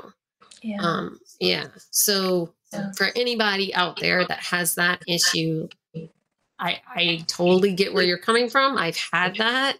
And it gets better because you don't. And, and I know some people think this is wrong, but you can choose your family, right? You can choose the people that truly support you. Even though somebody possibly gave birth to you, Mm-hmm. It doesn't truly make them family if they don't support you because family supports each other. Right. Yeah, that might be the family that you were born into, but it's not the family that you choose, right? Like it's that's the family that you you were born to, but you can choose another family. You can choose your own circle, your own tribe, your own community. You can do all of that. You yeah. don't have to automatically, you know, be involved with your family. I know that's rough, but you don't have to. You can choose to walk away from all of that if they're not supportive, you know. So. And, and you know what?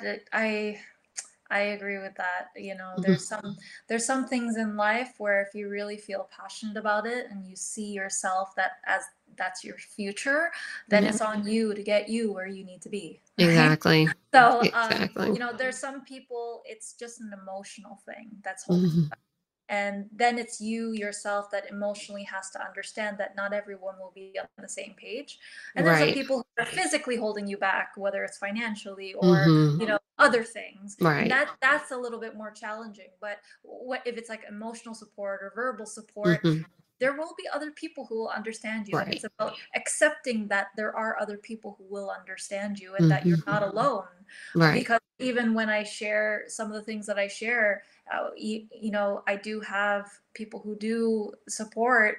Um, but when I am on a track by myself, I, like not knowing anyone, it's lonely in the beginning. Mm-hmm. But I know what I'm there for, and eventually the right people will gravitate to me.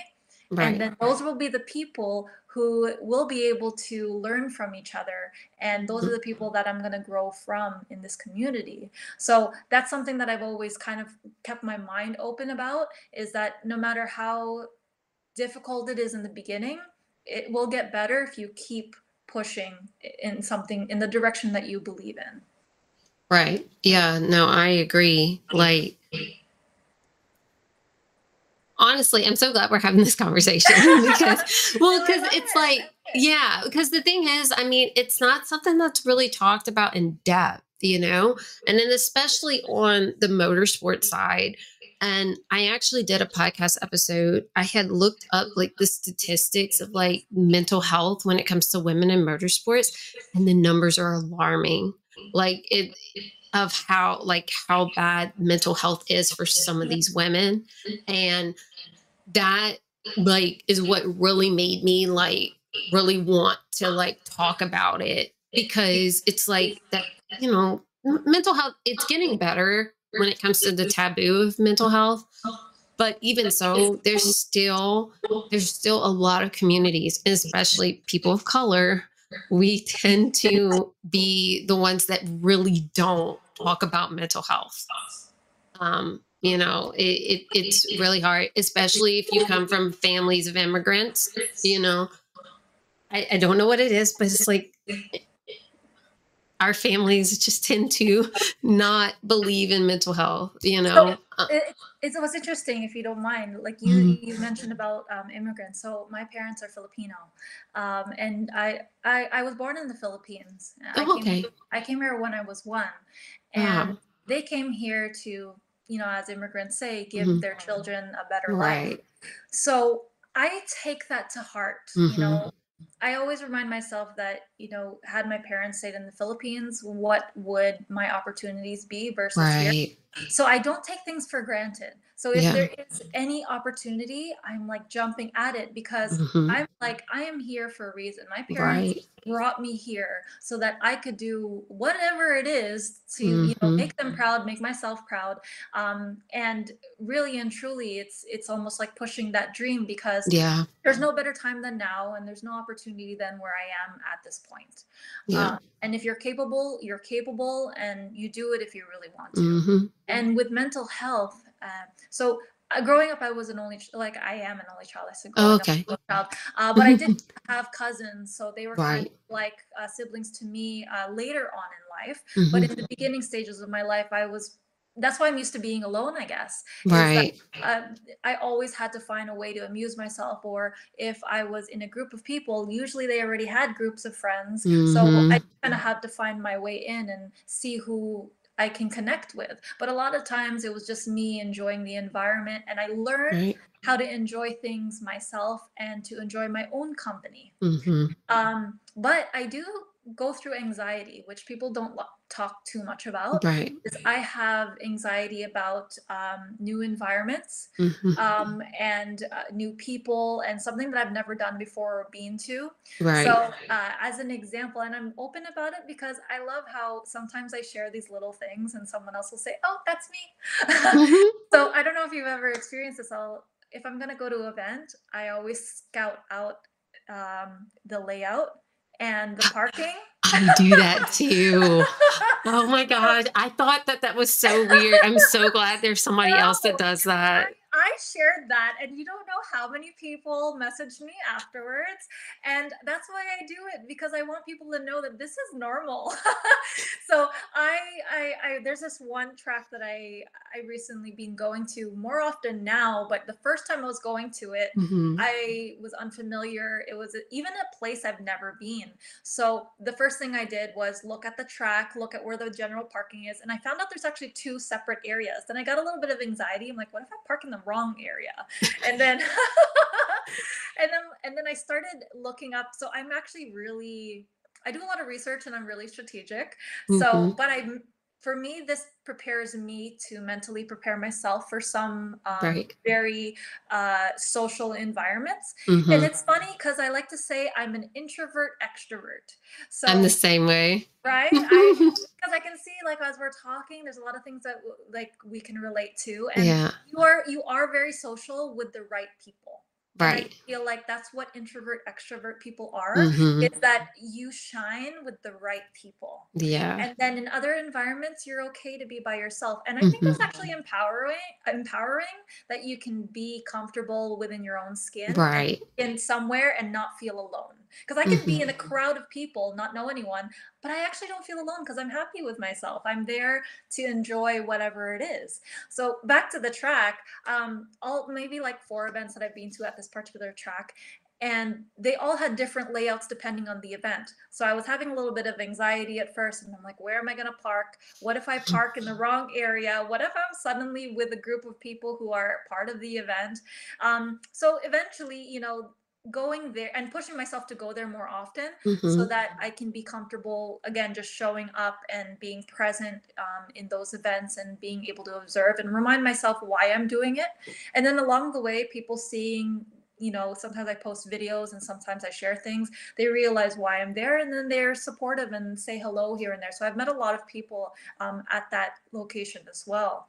But social anxiety and i think people think that i'm so brave whenever i go to these events and they're like who are you with or you know what are you Mhm. doing here and what they don't realize is the amount of work i had to do within myself to get myself there Mhm.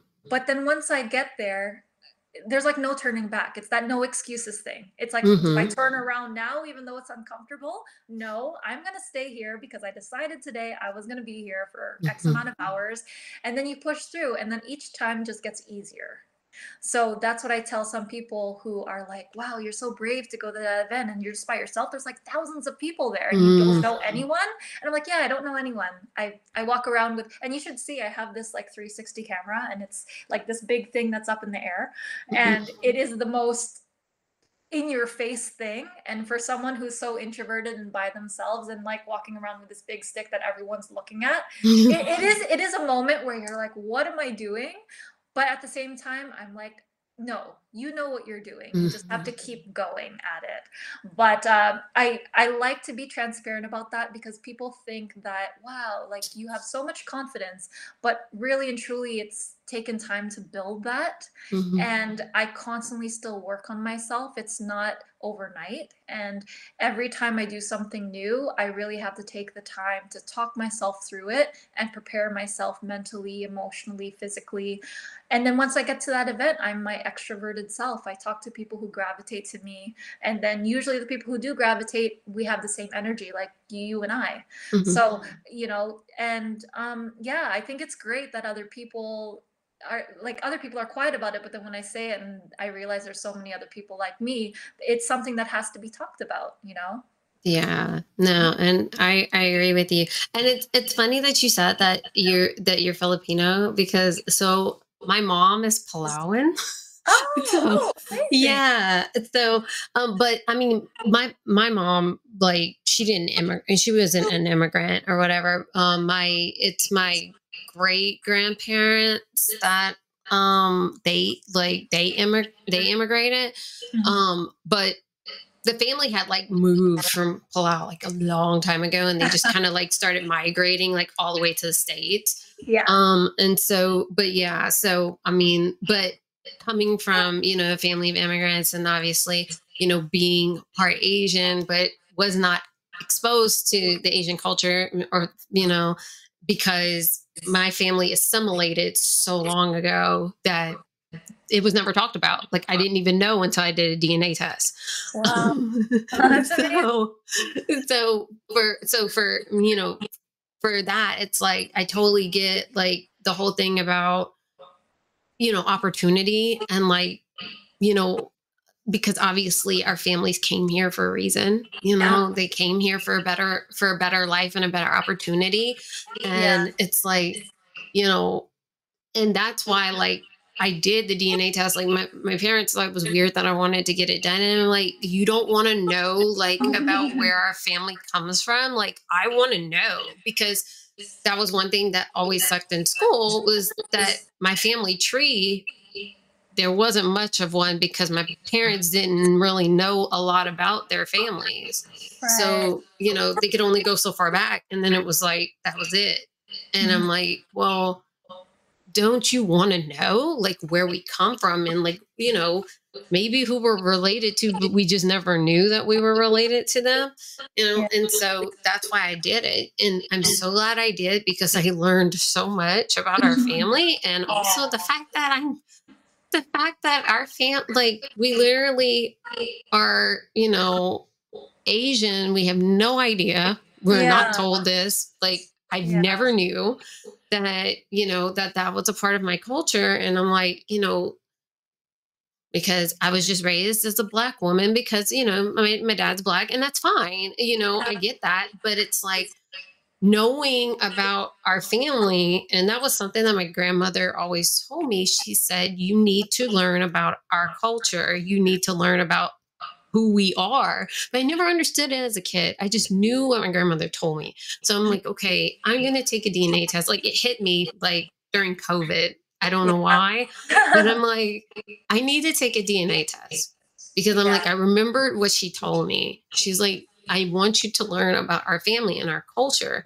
Well, then I- take the DNA test and I'm seeing I'm seeing everything and I'm like this is why she told me that. Because she was trying to pretty much explain to me but in a roundabout way that Mhm, you're way more than what you think you are. Mhm. And so it's like when when I went through everything it's like oh, well this makes sense she Mm. was trying to tell me that I need to get in touch with my Asian heritage because we we assimilated and that was not a thing.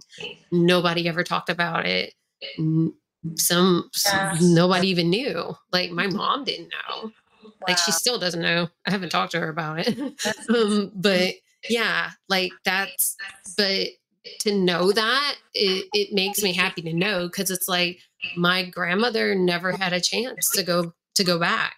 Like you know to go to go see the philippines or go see palau or anything like she's never been. You know my mom has never been. I don't i want to end that with me right? Like i want to go and i want to be able to you know experience yeah. Where our family comes from. Like, I don't, you know, like I want to be in touch with our roots. And so, Yeah, Yeah. no, absolutely, absolutely, and I'm I'm glad that you were able to dig deeper into who you are. You know, yeah. it kind of puts the pieces to the puzzle. Puzzle. Yeah, it it all makes sense now though cuz like there was even certain like certain things that we would do like during our childhood like it's certain like just certain traditions and things like that. And it's like I was able to actually put a lot of it together and I'm like, "Oh, this is why we would do this or this is why we would do that."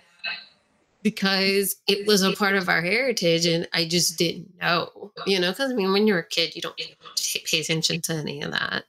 Um, but but yeah, so it's like I started to put a lot of stuff together, but also it makes me feel like I don't have an identity crisis anymore because I Oh, grew up with an identity crisis all the time because it's like you look at my mom and you just know that she's like she's not black like you know like you you know you can tell that she has to have something else in her Mhm. like and people would constantly ask myself and my sisters all the time and they'd be like what are you? Like are you mixed? Or are you what? You know like and to constantly have to just say no i'm black. Like that's it.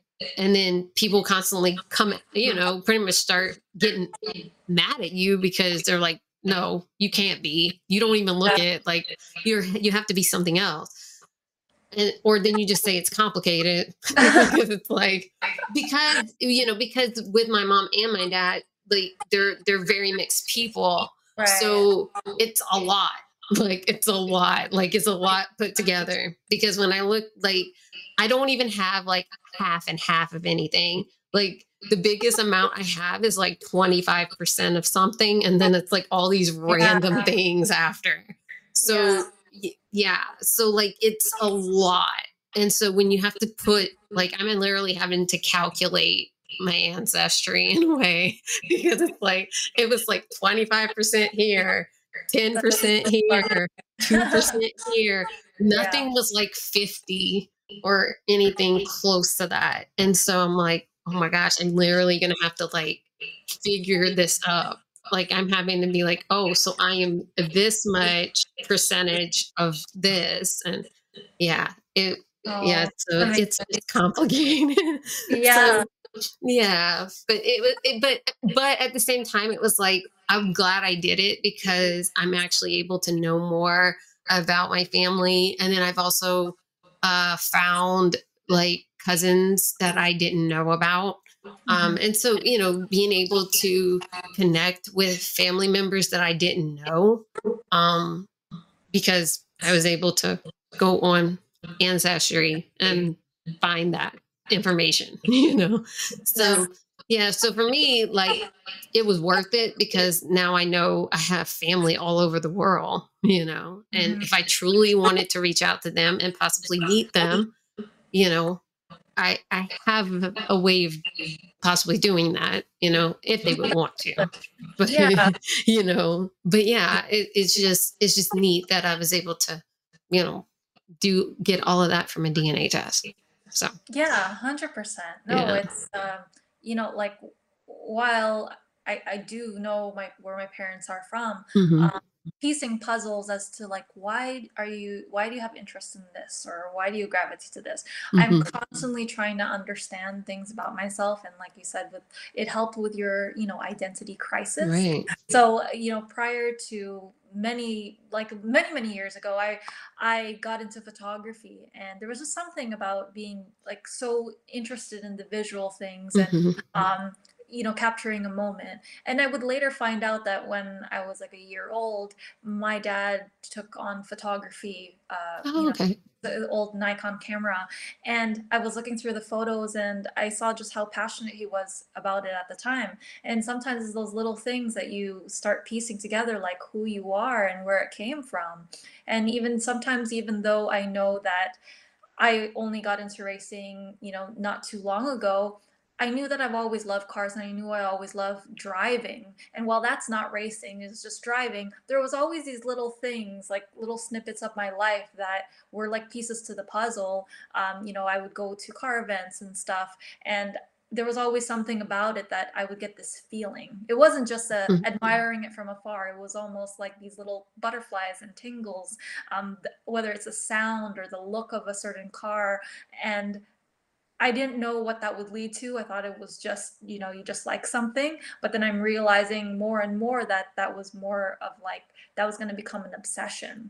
And then that obsession would lead into how can I put myself in place now to make that become something? And then I realized being behind the wheel really fast on a track is actually where that was all coming down to. Yeah, um, it, it's funny what we get from our parents. Like, it's not just looks. It's not, you know, just that.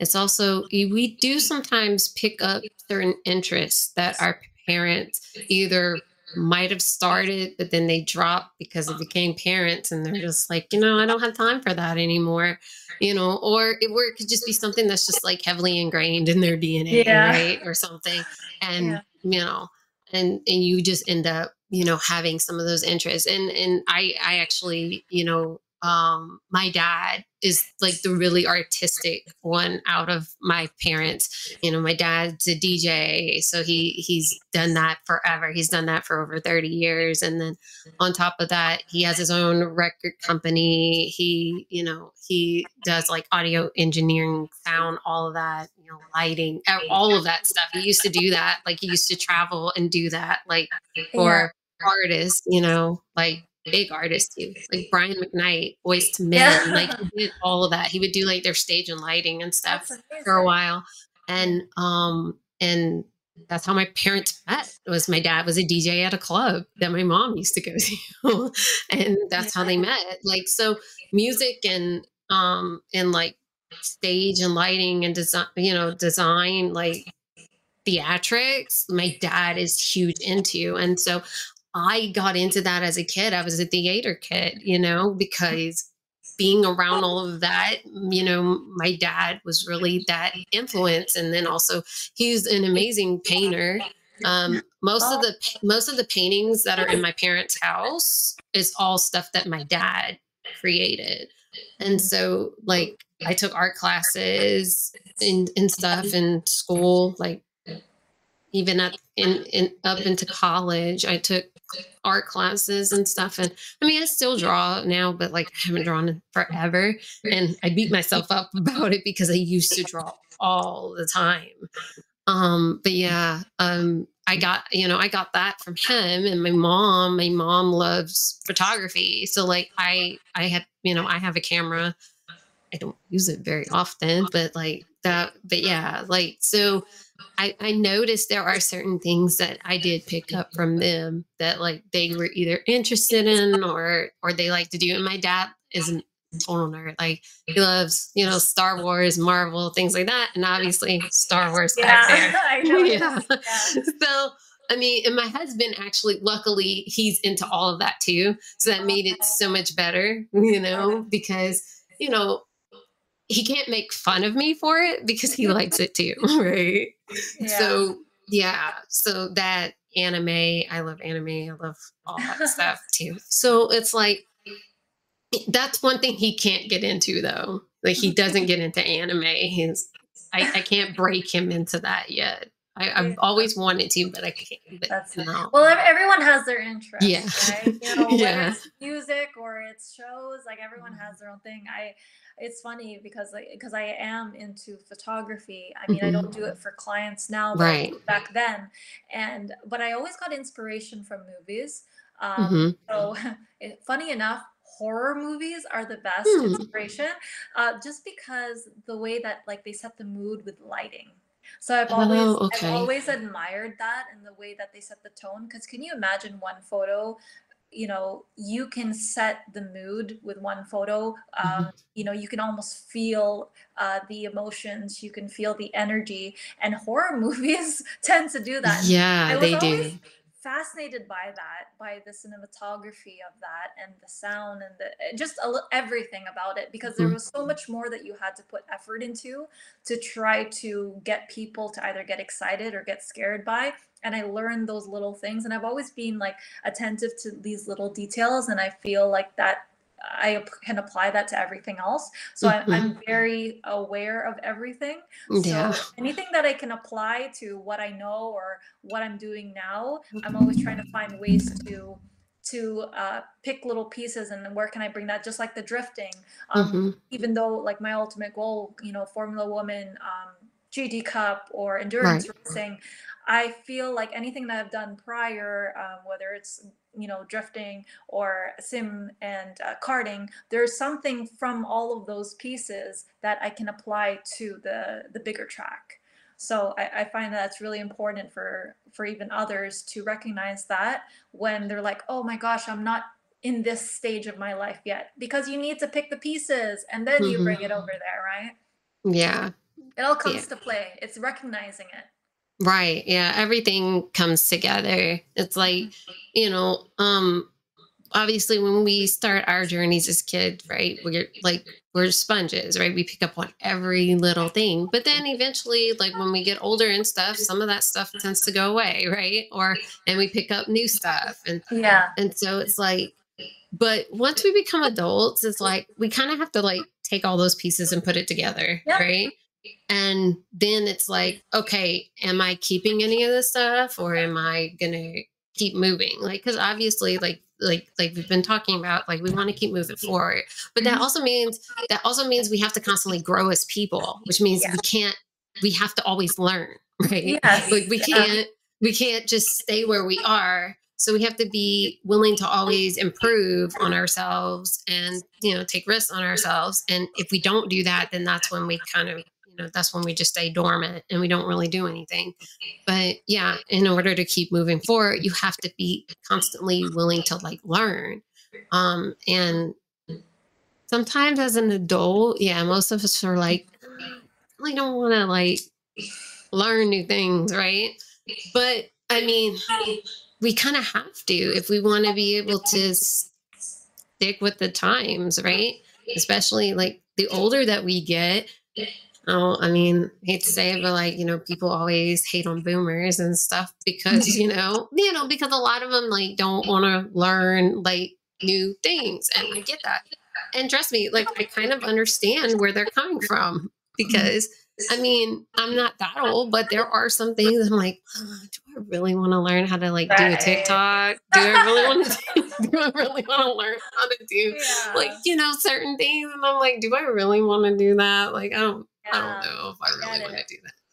Right. it. But you know, things like that. And so it's like I totally get now kind of like where they're coming from because it's like, when do you like stop learning certain things? Like, do you want to just constantly be trying to keep up with the times, or do you want to just like possibly just be and just be okay with whatever, you know, whatever you know? And so it, it's a it's a weird thing. Like it's like it's almost like a constant like tit for tat thing. Like you don't really know like where you want to stop, right? Yeah, it's So- a dance. It's, it's Yeah. a dance. Um, you know, even though like with keep moving forward, I always say to reflect. You know, every Mm-hmm. Right. day I take a moment to reflect. Gratitude is important. Um, those are two Mm-hmm. things. You know, that alone will not get you far, but it will keep you humble. It will keep Mm-hmm. you going because in those moments you realize just how far you've come Right. so you know i constantly push out gratitude and and reflection because there's times where you're like oh i'm i'm only here but then like look Mhm. how far you've come and you know or a challenging situation like having mental breakdowns or having um, Right. social anxiety um, maybe you couldn't get out the car at the, the event and you wanted to cry but then you look back at the other events that you did and you're like if you didn't get out the car right. would you have experienced all those things that you did and then suddenly that reflection is just like you did it last time you can do it again Mhm.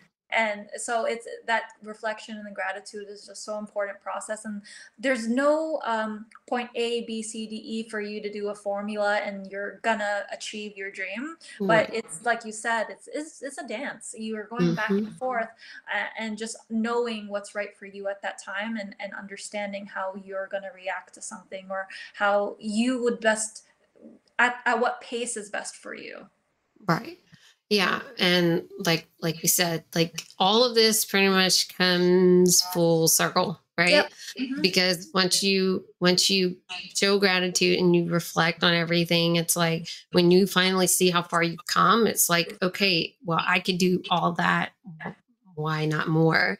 And I mean, right now you are living proof of that. Like, because you know you went on formula woman already and sure you didn't make it to the uk but you're like you know what? I'm going to go out there again in april and i'm going to make sure that i you know that i get on it. And, like you know you're you're motivated to do that yeah. and, and that's what i love about your story is that like Yeah. you didn't let that you know be the end all be all. Like right. it actually motivated you to keep you know keep racing so you'll be prepared for the next you know the next competition. And so no like i love that. And i wish you all the best. I and i and i hope you get it and you get to go to the uk and Oh, you take all the thank you so much. pictures you know and and post it all over instagram because now now you can become like a travel influencer because like you know you're gonna have like all these beautiful pictures and stuff.